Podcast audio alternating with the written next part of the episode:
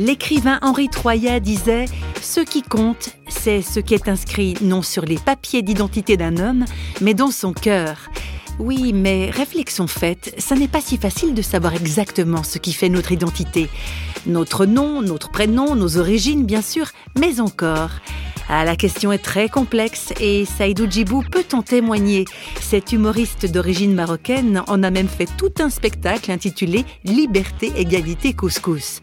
Tout au long de son parcours spirituel, qu'il a mené des différentes formes de l'islam jusqu'à sa rencontre avec Jésus-Christ, Saïdou Djibou a longtemps été tenaillé par cette question de l'identité quand je suis arrivé en France, il y a des noms d'oiseaux, il y a des qualificatifs comme ça qui euh, semblaient très étranges.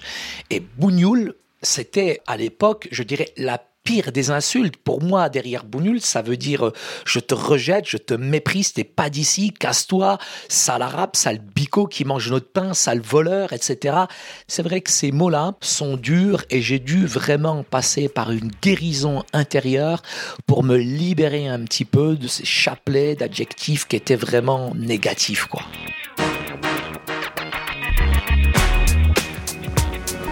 Quand Saïd a découvert le message du Christ et qu'il a commencé de lire la Bible, il a trouvé en quelque sorte une nouvelle identité. En découvrant le Christ, après tout un concours de circonstances, c'est là où je me suis dit, réellement il est écrit, Jésus, il est la parole de Dieu.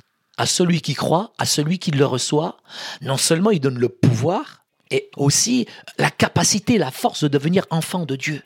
Avant, j'avais un complexe d'infériorité vis-à-vis de l'Occident. Maintenant, j'ai plus de complexe d'infériorité parce que je suis enfant de Dieu.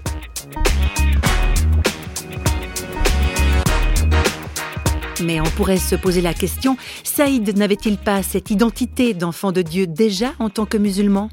Nous sommes tous enfants de Dieu. D'une manière objective, il n'y a qu'un Dieu qui est sauveur, qui est provident pour tous les êtres humains. Pour moi maintenant, la doctrine coranique m'a pas révélé ce que m'a révélé la bonne nouvelle de l'évangile.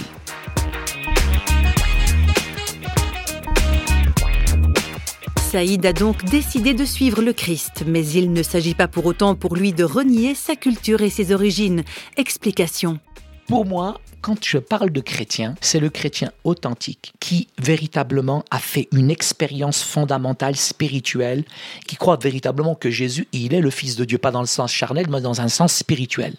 Il y a des chrétiens traditionnels, il y a des chrétiens par héritage, il y a des chrétiens euh, juste culturels. Et être un chrétien culturel, ça m'intéresse pas. C'est pas parce qu'aujourd'hui je suis chrétien que j'ai trahi mon pays pour une tranche de jambon, en plus qui est pas halal.